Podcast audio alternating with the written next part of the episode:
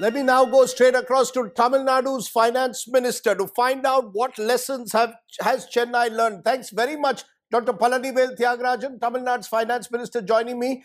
Uh, Dr. Thiagarajan, the big question heavy rainfall in the last few days, not perhaps as bad as 2015, certainly, but still several parts of Chennai in particular inundated, other parts of Tamil Nadu, North Chennai badly affected. What's the big learning over the last few days that you and your government have had? Uh, first, I would say, Rajdeep, that the rainfall has been quite intense. It's not uh, that far apart from 2015.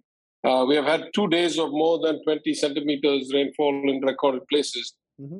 And in the first 10 days of the month, we've had about 700 millimeters. Uh, the record for rainfall in Chennai, uh, the previous three or four records dating back to 1918, uh, between 1,000 and 1,100 uh, millimeters for the entire month. So 10 days, 700 millimeters is actually, uh, you know, a rata higher than the record. Second, I think the learning is that, you know, there are both short-term and medium-term and long-term problems here.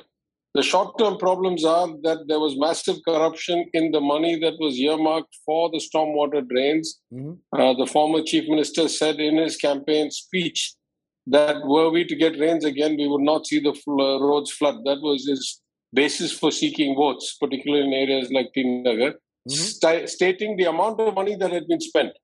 And yet, those were not done. So, there has been some uh, uh, massive corruption. The, our chief minister has announced that there will be an inquiry commission. I had already announced a special audit of uh, smart city schemes all over the state uh, for various violations. I can get into it if you care. But in this case, it seems to have been so egregious that he feels a uh, inquiry commission is warranted. In the medium term, I would say that uh, urban planning has not been one of the uh, best kind of priorities or practices of the government, uh, particularly for the last 10 years because it was a different government. But uh, to be fair, I would say historically uh, we have been less than stellar at it all over India, all governments. Mm-hmm. Uh, I think the biggest learning in the long term is that we have lost very many precious water bodies uh, the Anais, the, the Aries, the Kulams, the Kamais. Mm-hmm. And uh, we are paying the consequences for not having done uh, enough to restore the water bodies uh, in, the, in the medium and long term. I'm glad you're being honest uh, about the water bodies that over the years have got destroyed. But let's look at those long term and short term causes that you pointed out for waterlogging. And this is true not just of Chennai, but the country. Short term, you claim there is corruption in the smart city project, that money that was earmarked uh, a few years ago for better quality drainage. Are you telling me that all that money was siphoned off and that you're inquiring into it? Because, as we said, this is a problem across cities, municipal, local bodies. And remember, uh, uh, Dr. Thiagarajan, the Chennai City Corporation over the years has been controlled by the DMK. That this money, you you can't just pass it on, therefore, to the AIADMK. The fact is that money earmarked for stormwater drains over the years has been misused. Yeah, well, I think you need to check your facts on that one. The last five years, there has been no cooperation. Uh, in the case of the smart city, let but me just reiterate why I said there would be a special audit. Mm-hmm. The smart city program is a joint program between the union government and the state government. It called for certain norms to be followed.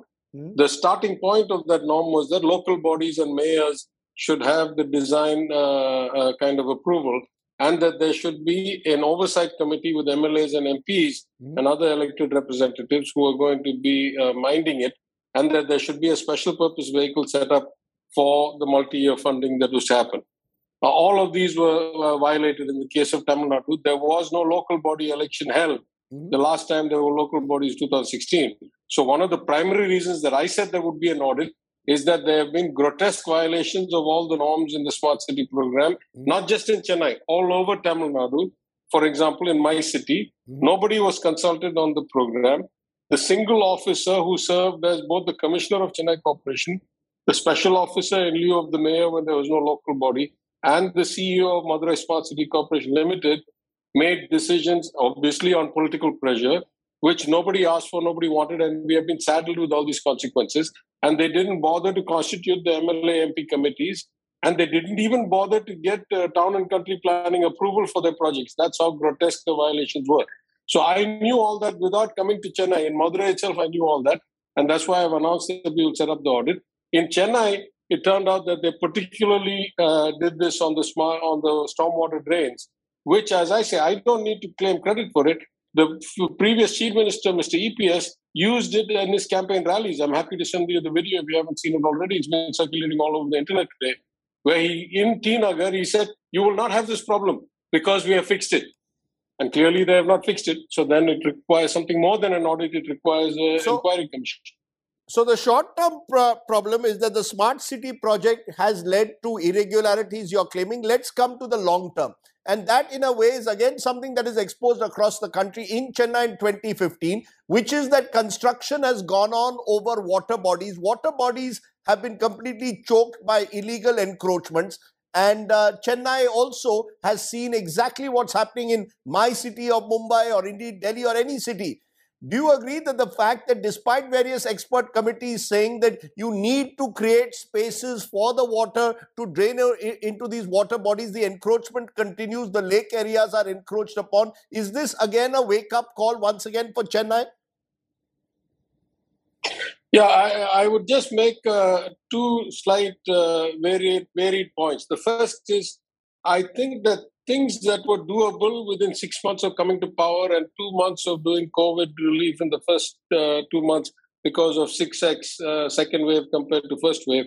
I think it's hard for anybody to fault this government of what we've done in four months. I personally was involved in the kickoff meeting for the preparedness for the monsoon, which the Honorable Chief Minister mm-hmm. chaired, I don't know, about two months ago. And there have been routine meetings, and 700 kilometers of uh, uh drains were uh, cleared and so within the time period available to us, which is roughly starting in July after we got over the second wave of COVID, the execution on the ground has been phenomenal. And that is why you see, including the last four or five days, the chief minister has been on the ground personally himself, visiting every affected area, explaining the situation, ensuring relief, ensuring food is supplied, ensuring shelters are built.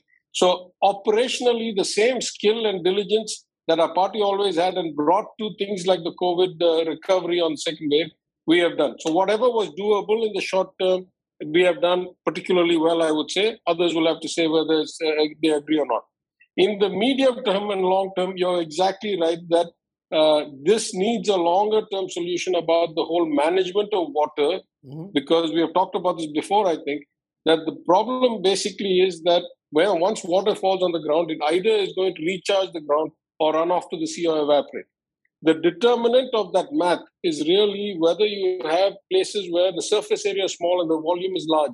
So over time, you can actually percolate and recharge groundwater. Mm-hmm. And since we have no way of going back and deconstructing, you know, the whole host of 40, 50 years of violations, we're going to have to come up with a systematic approach for groundwater recharge uh, in a way that gives us mass relief across all cities, all areas of the, of the state. Now, the, the reason, again, I'm asking you this, and this is again not just true of Chennai, but the country. We've seen in city after city, we've now reached the stage where the vested interests are so entrenched in the real estate sector, hand in glove with many politicians who are builders themselves. So, not just in Chennai, but across India's cities, in areas which were formerly water bodies, whether it's the mangroves of Mumbai or the lakes of Chennai, uh, the or, or Bengaluru's lakes, uh, you're finding that the water bodies are now full of construction material. How do you reverse a process that has already pushed cities like Chennai to the brink? The fact that flooding takes place because of the damage caused to the natural drainage system by encroachments. How are you actually ever going to reverse that now? Yeah, I'm not sure that reversal is possible, but I wasn't talking about reversal. I said there are many different ways to recharge groundwater. We can create new tanks, for example, or we can create uh, ground recharge shafts uh, mm-hmm. in every corner, in every street, etc. Mm-hmm. But I want to make a distinction. I, I, more than you will say that there's a lot of corruption, a lot of vested interests, a lot of land mafia, etc., etc. Mm-hmm. But encroachment didn't start with them. If you look at Tamil Nadu, at least the bulk of encroachment has been government encroachment and the entity, you know, private entity and corporate and uh, uh, you know those kinds of uh, people's encroachment, educational institutions encroachment. Mm-hmm. You know, where I live in Madurai, Mm-hmm. Uh, the six when, when when I was a boy in the early seventies, the six or seven or eight uh, uh, tanks around me are now the police reserve line housing All India Radio and the Kendriya Vidyalaya. income tax office, mm-hmm. uh, the Tamil Sangam, uh, the Madurai Corporation Office, the mm-hmm. district court, the high court, etc. So it is the government itself that at various points has started this. And then, of course, others have followed. So, of course, we cannot reverse this. This is not just a question of political will to stand up against vested interests. Mm-hmm. It is a question of political will to come up with a better long term plan going forward and something that uh, doesn't repeat the mistakes of the past. We can't reverse it, but mm-hmm. we can prevent this from happening in the future and then find other solutions with the new technology and the new equipment available to overcome the damage of these things over the last 40, 50 years. But would you broadly, in conclusion, believe today, uh, Dr. Thiagarajan, that Chennai, indeed Tamil Nadu, or, or all our major metros are finding it more and more difficult to contain these large bursts of rainfall that take place in a short period of time because the drainage system is the one severely affected and there hasn't been enough investment in stormwater drainage. Uh, as I said, North Chennai today completely underwater.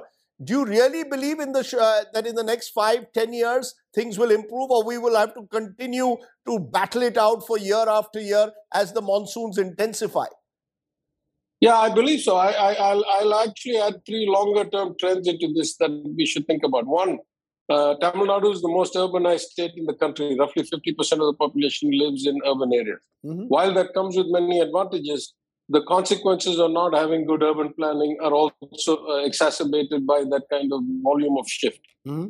Two, that the demands for infrastructure are only going to keep growing. We can't expect that they will uh, be cut back at any time.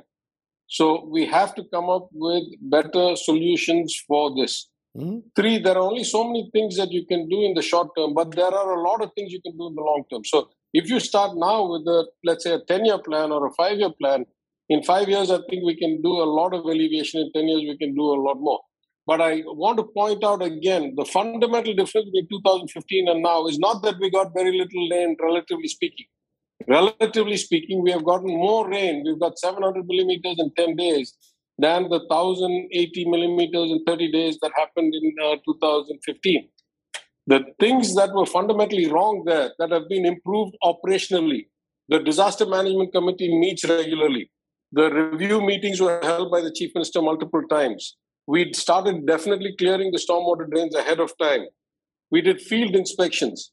Something as simple as dam management has been delegated back to the engineer. In the old, you may remember the CAG report and the reports of 2015 about how the dam was opened too late and then had to flood a lot of places. Dam management has been delegated to the respective engineers of the water management department, and they decide how to manage, and they don't need to wait and get orders from three levels up and five levels up, let alone all the way to the chief minister. Mm-hmm. So, what could be improved operationally what could be done in four five months of coming to office, I would say we have made a big difference. Otherwise, this 700 meters would have caused much worse damage than this and would have had much worse consequences than this. But there is a limit to what you can do in the short term. There are structural problems. We are the first to admit that, and we will figure out solutions to them. I don't know about reversal, but we can certainly uh, improve the consequences and prevent further damage going forward. Dr. Thiagarajan, as always, erudite as ever, giving us the government of Tamil Nadu's perspective. And perhaps some of those lessons, it appears, from 2015 have been learned. But as always, it's a long road ahead when it comes to water management in our cities. Appreciate your joining us uh, on the news today. Stay safe and stay well. Thank you.